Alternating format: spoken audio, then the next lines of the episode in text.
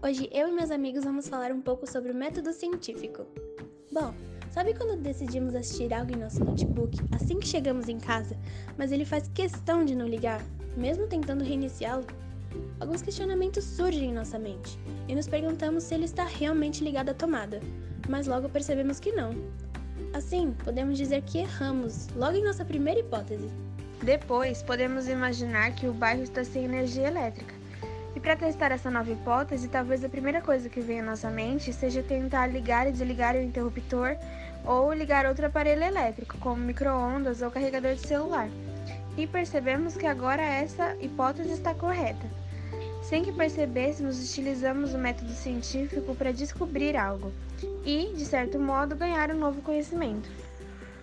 Esse é o método científico, um conjunto de regras para a obtenção do conhecimento durante uma investigação científica.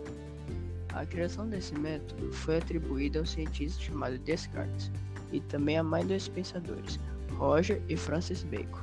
Ela é muito importante para que possamos testar, formular e confirmar teorias e pesquisas.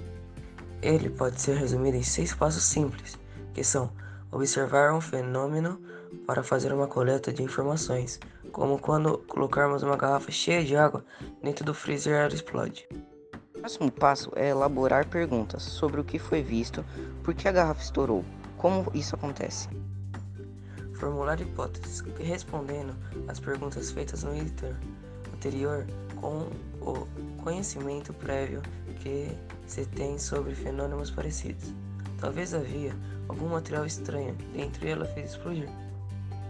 Realizar o experimento ou pesquisas baseadas nas hipóteses levantadas, com o objetivo de encontrar sua verdadeira resposta, como anotar o tamanho e o peso da garrafa antes e depois de colocar no congelador.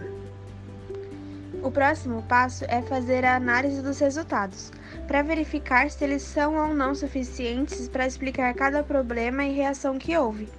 Caso não sejam, podemos criar novas hipóteses.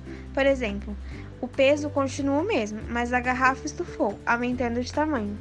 Chegar em uma conclusão permitindo que afirmações a respeito do fenômeno sejam feitas, o volume cresceu, mas não seu peso, concluindo assim que algo modifica a maneira como as moléculas se comportam.